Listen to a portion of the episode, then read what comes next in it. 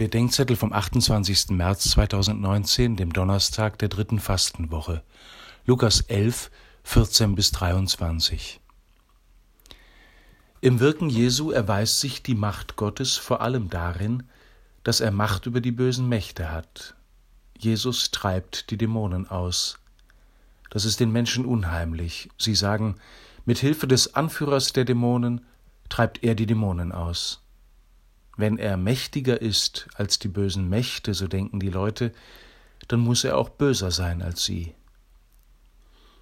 Wer mit der Übermacht anderer schlechte Erfahrungen gemacht hat, der hält leicht Macht an sich für etwas Schlechtes.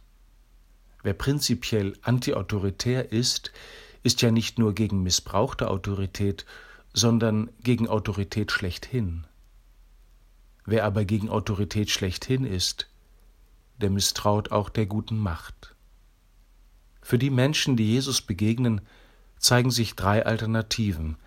Entweder ist er Gott, oder er ist wahnsinnig, oder aber er ist böse.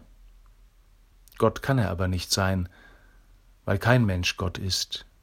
Wie ein Wahnsinniger wirkt er nicht, im Gegenteil, er ist die Klarheit, Eindeutigkeit und Vernunft schlechthin. Also bleibt nur eines, er muss abgrundtief böse sein. Die Verdächtigung aller Macht trifft auch die Macht der Liebe Gottes.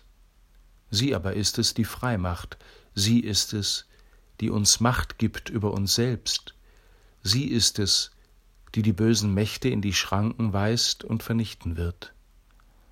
Nimm uns, Herr, die Angst vor deiner Macht, damit wir uns ihr anvertrauen und frei werden hier und auf ewig.